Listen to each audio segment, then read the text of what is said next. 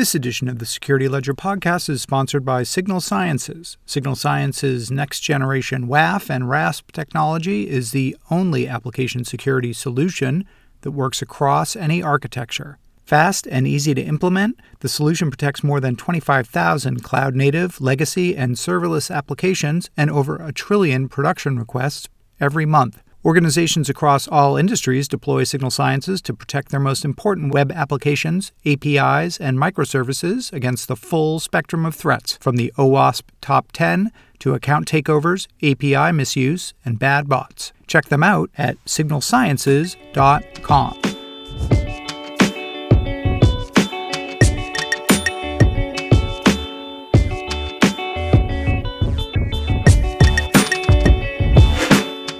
Hello, this is the Security Ledger podcast, and I'm Paul Roberts, the editor in chief at the Security Ledger.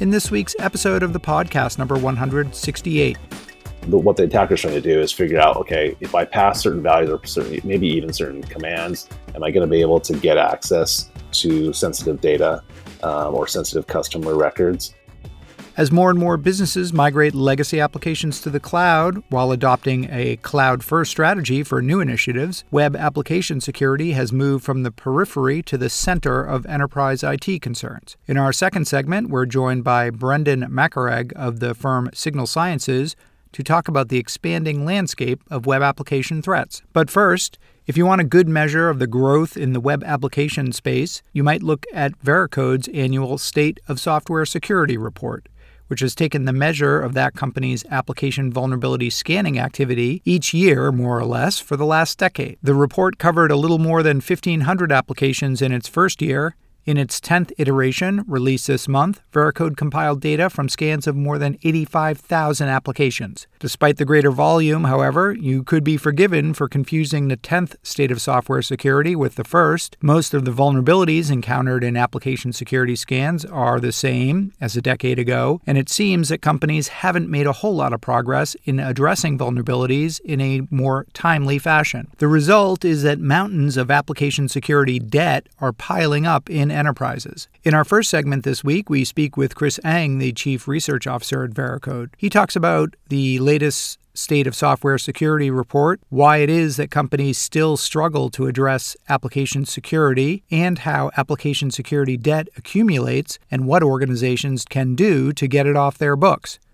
Uh, this is Chris Eng, Chief Research Officer at Veracode. I mean, we're a software security company, and we build all sorts of automated uh, scanning technologies to help our customers identify vulnerabilities in their applications, hopefully before hackers do. And we do it at scale. So there's a lot of automation here. We help customers build programs around that, and you know, go from very little scanning at all to scanning their entire inventory, prioritizing how they fix things, and basically getting their applications to, to an overall better security state. I've been here with Veracode now since 2006, uh, which is very early days before we even officially launched the company. And I run the teams that are responsible for um, applied research, which um, is basically how we scan for the things that we do. So let's say we, we go and decide to um, scan a, a, new language or something, it's my team that says, well, what are the mistakes that developers are going to make in that language? What do those patterns look like? And what should we tell our engines to, to look for? What's, what's indicative of those things that we want to detect? And then I also run product security here, so making sure our own products are safe for our customers.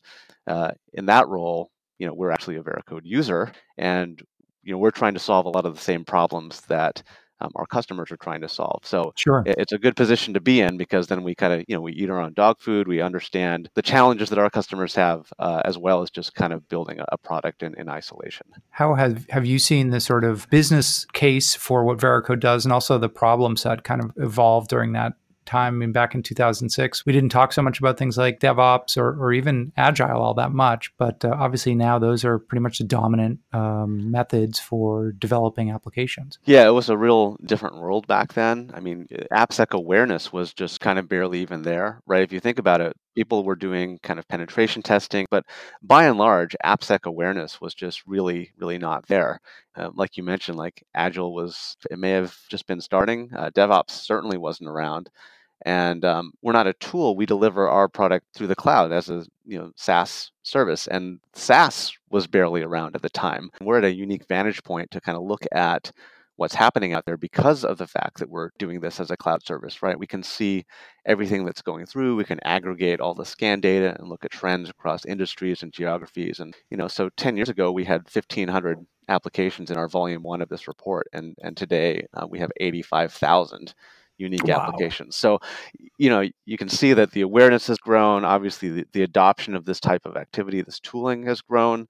And, you know, we're spending less time today explaining and advocating for application security. We spend a lot more time talking with our customers about how to build an effective and mature AppSec program.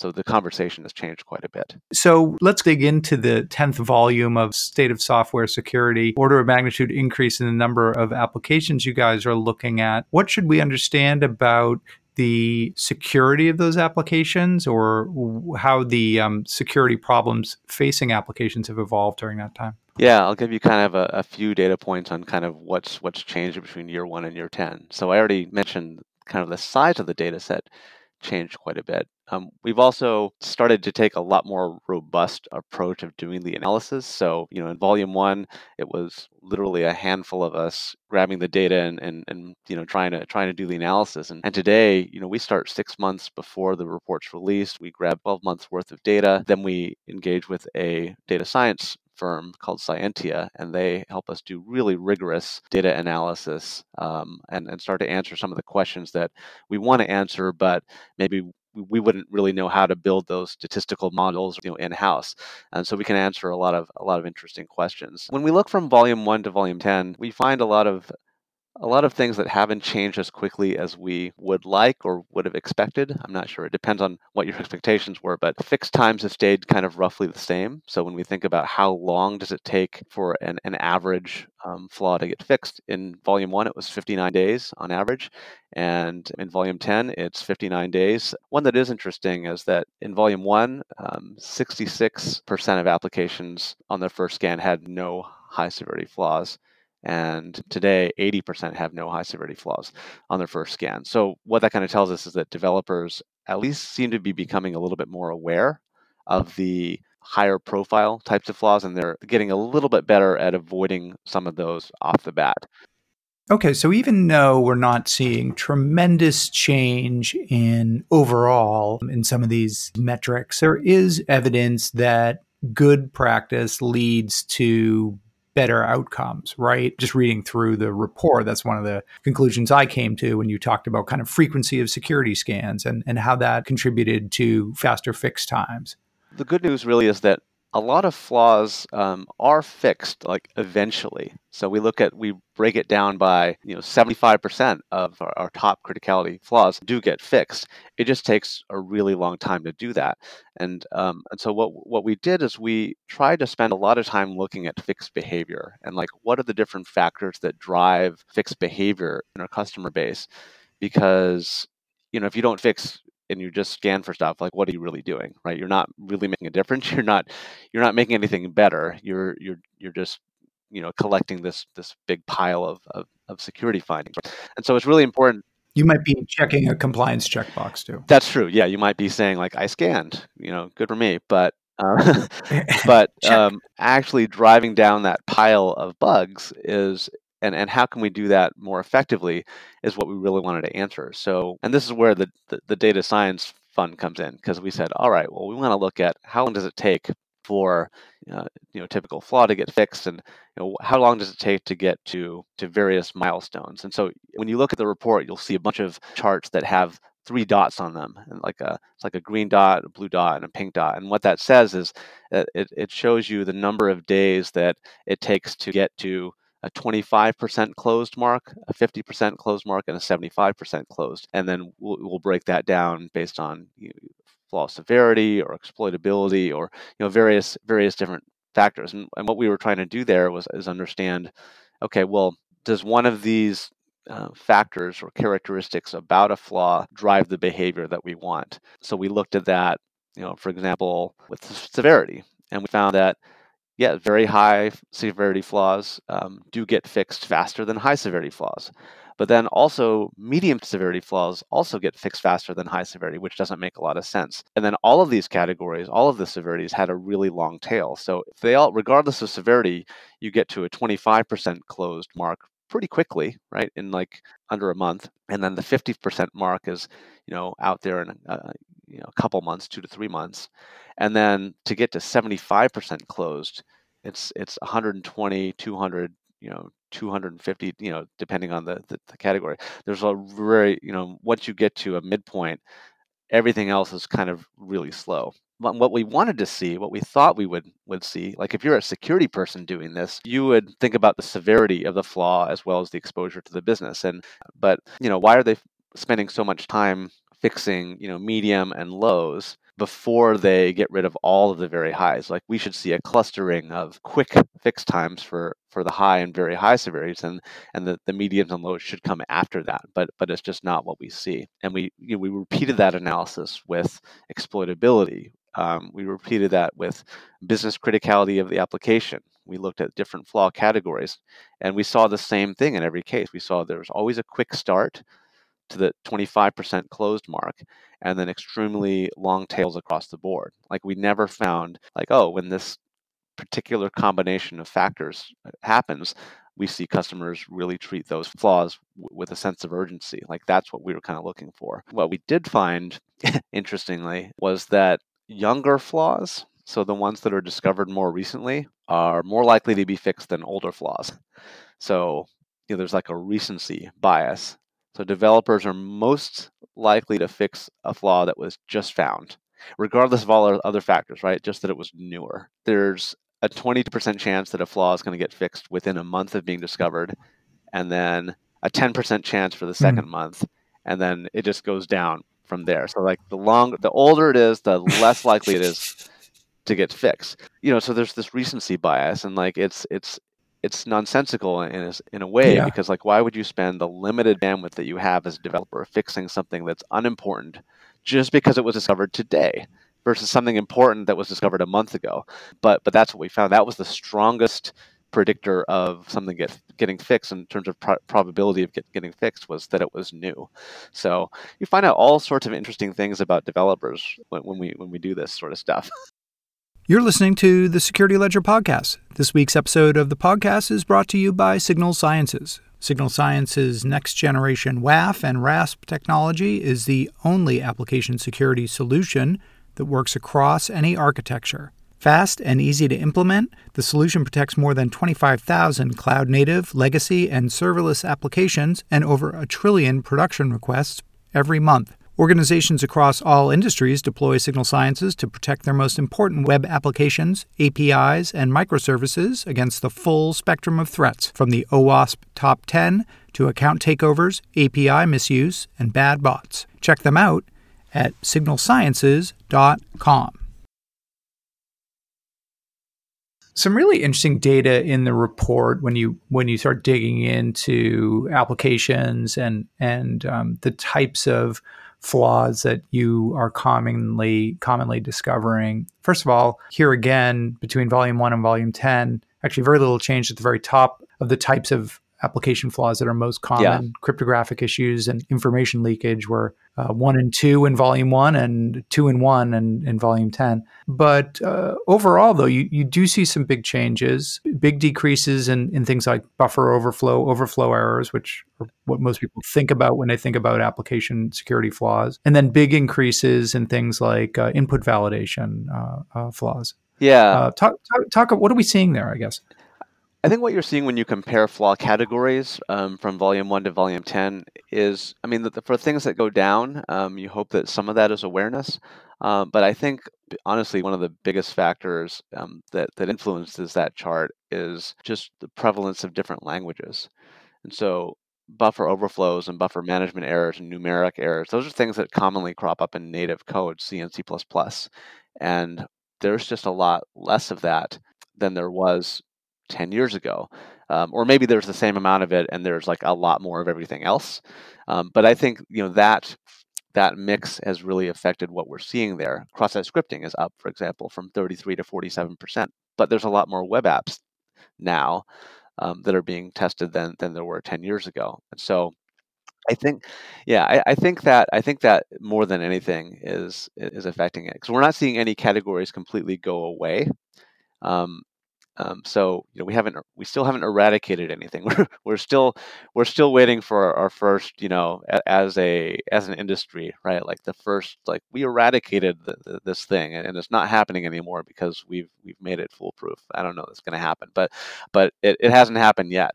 Um, and and so you know, we see the, you see some of the, a lot of those numbers go up, and you know, eh, eh, a lot of what's happening there, um, when you look at the percent of ap- applications that have that flaw, is, um, you know, like I was alluding to before, a lot of a lot of what's found is just never never fixed, and so uh, essentially, you can think of it like teams are building up um, security debt in the same way that, that you can build up credit card debt, right? Like if you spend every month and you never make a payment, you have this huge bill that balloons over time. Same thing with security flaws, right? If you mm-hmm. just scan and scan and scan and, and you don't fix stuff, mm-hmm. like that builds up over time. And um, similar yeah. to interest accruing on a credit card, flaws actually get more difficult to fix over time, right? Because uh, of course, right, the further it gets out of date, you, th- you think about updating a library or something like every time you update it, something right. breaks and you have to fix it. So it's more it's more costly uh, to fix it the longer the longer you way uh, the longer away you are from the introduction. And so we really think that this the security debt notion is a good way of, of thinking about that. Interesting. Yeah, and, and how it gets paid down. So you have tons um, of flaws yeah. of a certain type that more or less just carry over and never get fixed. In addition, while there while numbers of new types of that flaw might be less, they're still just being added on top of those old flaws. They're being right? Yeah. yeah, exactly. And uh, we have a whole section in the report where we talk about security debt. We introduce that concept and then we break it down and, and, and look at what are we seeing across that um, across the applications in terms of our applications uh, paying down their debt or are they accumulating debt over time, right? Um, this being America, usually, I'm guessing they just over time. right. Yeah. Yes. It, it maybe refinance it, it, at some point. Right. Oh man, what would a refinance look like in security debt? Yeah. So I mean, we find that uh, a lot more uh, applications are accruing debt than there are reducing it. So about half of all applications are are finding more stuff than they fix and about a quarter of applications are fixing more than they found. So, so okay. most are accumulating debt, and we have a number of kind of these iceberg type graphs in, in the report that kind of depict that, where um, we, we kind of show um, on the on the top above the horizontal line like what's getting fixed each week or each month, and below the line, you know, in pink, we're showing like the debt, the stuff that they're trying to chip away at. And so over time, what you would like to see is that the big, the the underneath the water, the pink um, security debt section you'd like to see that decrease over time and get and, and eventually get to zero and then hopefully you get to a point where you're steady state and you you're you're just you don't have you don't have debt and you're also not introducing new flaws. My guess is as with actual debt, it's hard to do that because you're again developing new applications, writing new code and then also needing to go in and address the problems in your existing Yeah, code. I mean you could certainly say stop everything, let's pay down all the debt and no new features, right? You, you could yeah. do that. That would be an extreme. Yeah. On the other end of the extreme, you have no no um, no gifts for you, Christmas, that type of thing. Right. Yeah. Right. Like no. Yeah. No features. Um, you can imagine how well that goes over with with any business, right? And uh, you know, on, on, the other end of the spectrum, you have um, you know, we have customers that's that come to us and they say like maybe they're new to the to the company or the program, and they've they they come in and they've inherited all this all these security flaws that were there before their time, right? So they're like, well, this wasn't my fault. Like this wasn't this was here when I got here. So I'm going to focus on uh, not having developers introduce new stuff, and like that's how I'm going to like I'm going to baseline today from from as day zero and going forward i'm going to gauge my success or you know my metric based on did we introduce more? And so they're like right. well we could we'll just uh, we'll just you know not pay attention to the stuff in the past which probably looks good on their on the, on their dashboard on their performance metric or whatever but it's it's you know you can't just ignore the debt and and then every other behavior pattern is is in between those two extremes right? So the, the good news like the good news in this is when we looked at what security debt looks like and we try to answer the question of like what factors reduce security debt. We found two that seem to be at least correlated with better outcomes. And this gets to the, the whole DevOps thing, right? So DevOps is a lot of automation. It's not just automation; it's also culture and process. But um, I, from, from where I sit, I can't measure your culture or your process, but I can measure your automation. So I can look at how often an application gets scanned, for example, right? So if it's being scanned like once, twice, three times a year, it's probably a manual thing, probably not DevOps. Whereas if it's getting scanned weekly or daily, and I, I can see that it's being scanned through an API user, you know, any, any number of factors here, I can probably assume that you're doing DevOps or something DevOps like or something like super agile with very short cycles or something. And so what we did was we took this security debt visual, right, the iceberg um, diagram, and then we broke that into different buckets of uh, of, of scan frequency, using scan frequency as a proxy essentially to answer the question of is this application doing DevOps? And so we found that with daily um, or weekly scans, the median time to remediate a flaw is three times faster than the ones that are scanning monthly or less.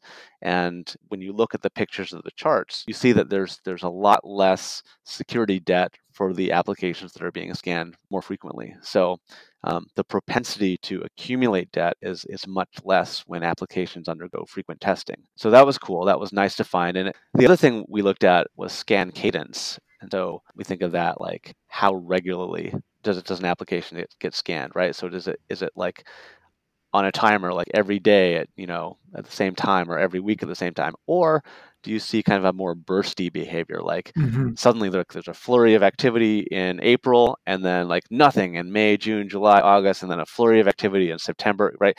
Which could correspond to like a security sprint type thing. It could correspond to like hey an audit is coming up or you know, whatever the case is right?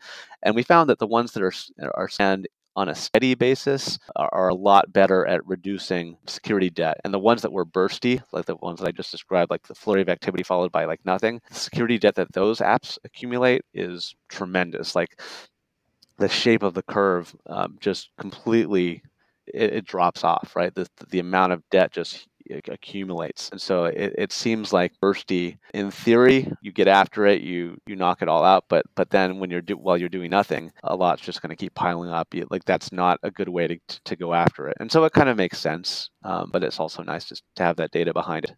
So maybe an argument for just um, integrating security scanning and and by extension, you know, remediation more into just the flow of uh, development week in week out than to do like the sprint based approach, try and deal with them once. Right.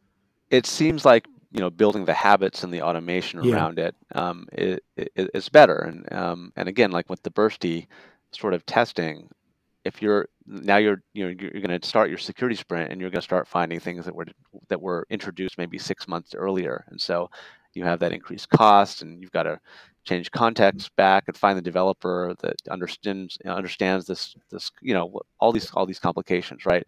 Whereas if you just kind of build it in and like in an ideal world developers would just start treating security bugs as uh, a subset of quality right?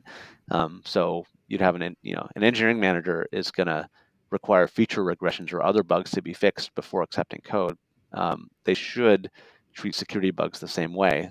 They're they're not really doing that today. But mm. if it gets incorporated, right, as part of the, the just the the regular process of building software, I think there's going to be a better chance that uh, companies will will not build up so much debt and they'll start to drive down their median um, time to repair. So we're going to keep an eye on on, on all of these different factors, but um, those were those were interesting to kind of see that the the, the impact on dev, of like DevOps style activities on fixed behavior. Okay, final question. I mean, for development organizations out there, Chris, having just put together the, the latest state, state of software security, what should be their, their top takeaways from the report in terms of monitoring their own practices and obviously improving the overall security of their application development uh, process? Yeah. Well, I mean, in addition to kind of using the automation and, and, and building steady scanning um, and, and steady fixing into the process. I think the other real takeaway is around prioritization um, and prioritizing better.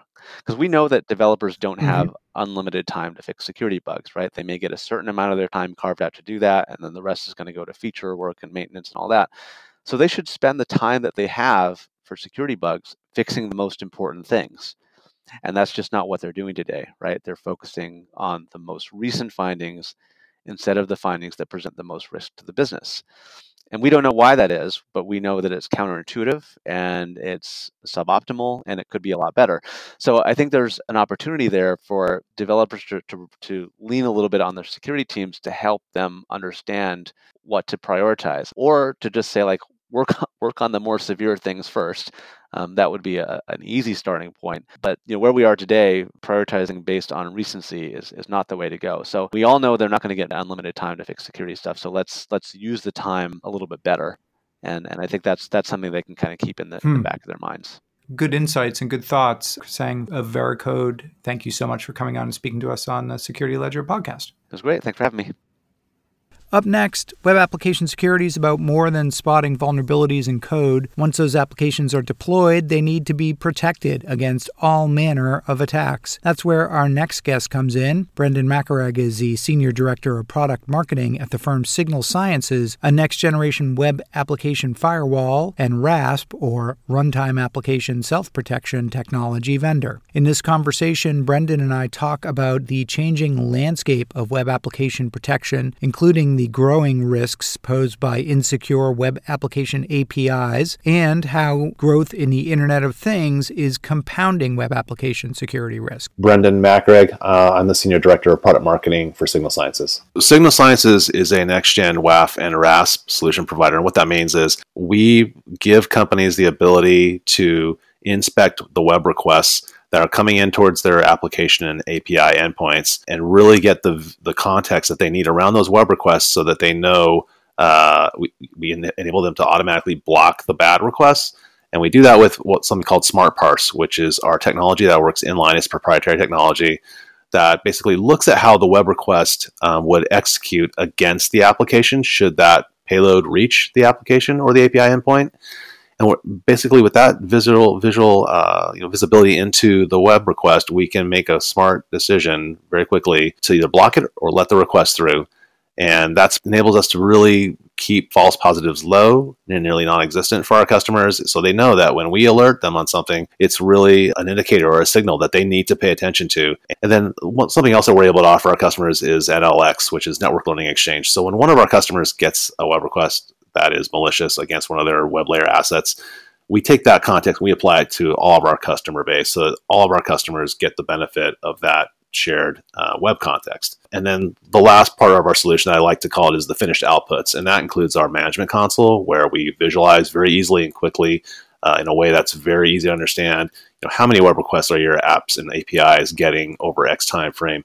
What's the origin? What what were the uh, the web requests trying to access on the web server? Was it a certain directory? Were they looking for a backdoor file? What other things were they trying to do? And we really uplevel that information very quickly in a way that's easy for customers to understand. Also, we really empower the DevOps and development teams because we have integrations with DevOps tools like Slack, Jira, PagerDuty uh, Microsoft Teams, basically the major DevOps tools that teams use to communicate with one another and get that actual information. We basically empower all the different teams from the developers to the operations to security teams to share and have a baseline of information to make security decisions from.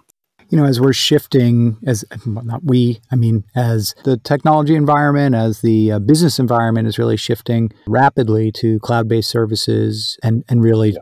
moving and embracing this kind of DevOps uh, approach to application development, deployment, and so on. APIs really are increasingly how uh, organizations are creating access to their to their technology and, and working with third parties and customers to you know open their platforms. That has created a potentially new avenue for attack, and I think we are seeing a lot of interest on part of malicious actors in gaming and exploiting API weaknesses to gain privileged access or access to sensitive and protected data. Signal Sciences, obviously, you're in the job business of protecting access to uh, web based applications, monitoring malicious and suspicious traffic. What, what are you doing on API security and, and what, what trends do you guys see on that front?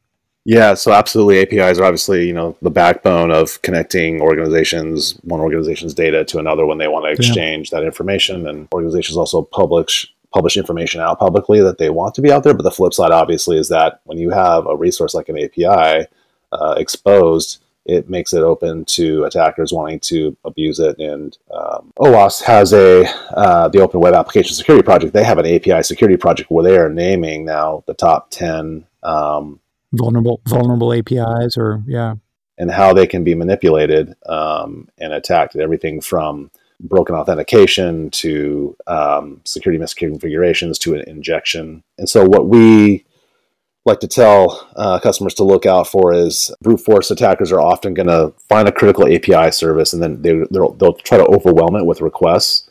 And the goal is to break the application so the legitimate users can no longer access that critical resource. Now, mm. this goes back to you know, why would that would happen? It goes comes down to attacker objectives. If they want to take off a service offline for malicious reasons, uh, the other more subtle ways attackers look to use APIs to their own ends includes you know, stealing data by sending requests that appear to be legitimate. And what the, what the attacker is trying to do is figure out, okay, if I pass certain values or certain, maybe even certain commands, am I going to be able to get access to sensitive data um, or sensitive customer records? And an example of this would be, and this is by the way a public um, example. They're not a cus- not a customer of ours, but uh, back in 2017, Panera Bread they allowed access to customer records, and they did it uh, because they they set up their API in a way that was flawed. They recorded customer records sequentially, which allowed an automated bot to basically scrape initially what, what they thought was 7 million customer records from the site. Later, it turned out to be 37 million records.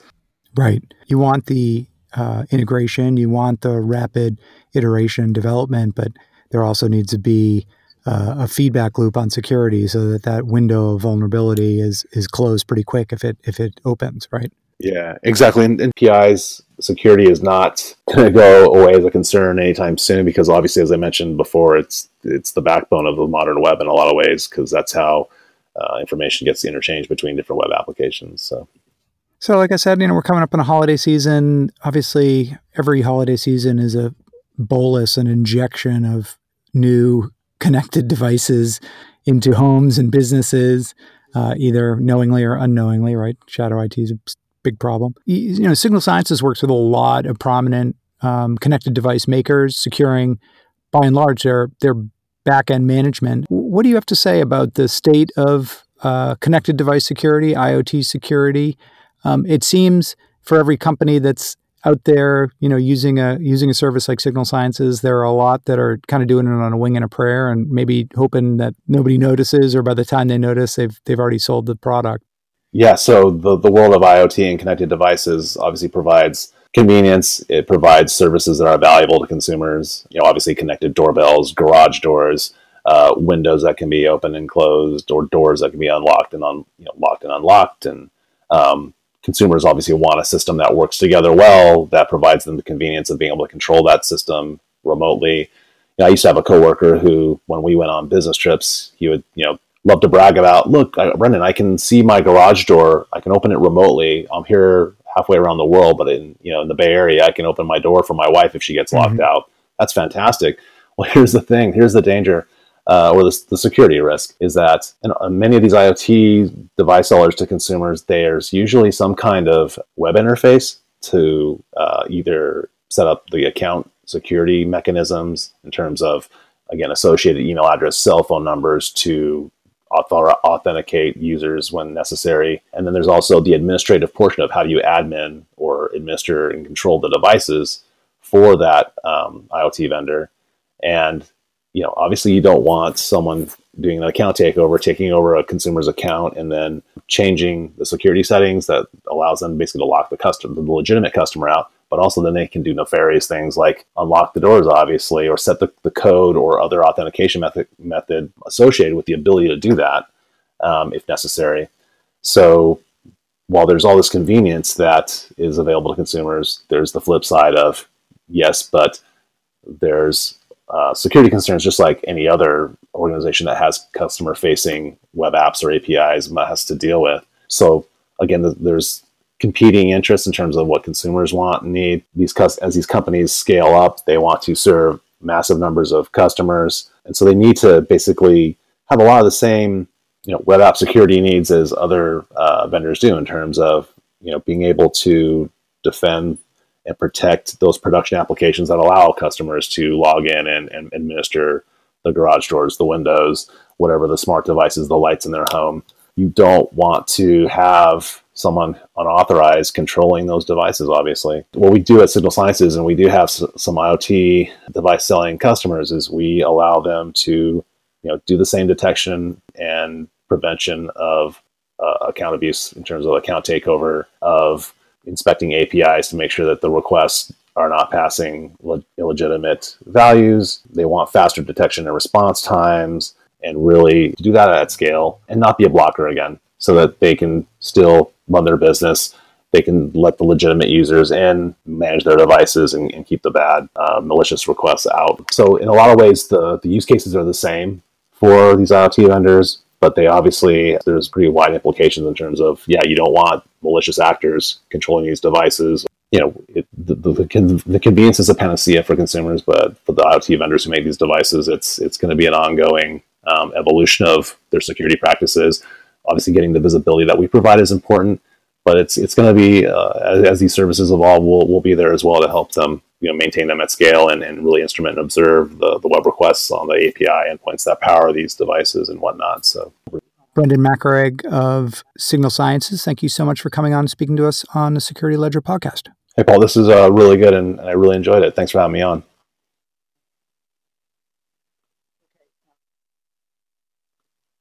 You've been listening to the Security Ledger podcast. This week's podcast was brought to you by Signal Sciences. Signal Sciences' next generation WAF and RASP technology is the only application security solution that works across any architecture.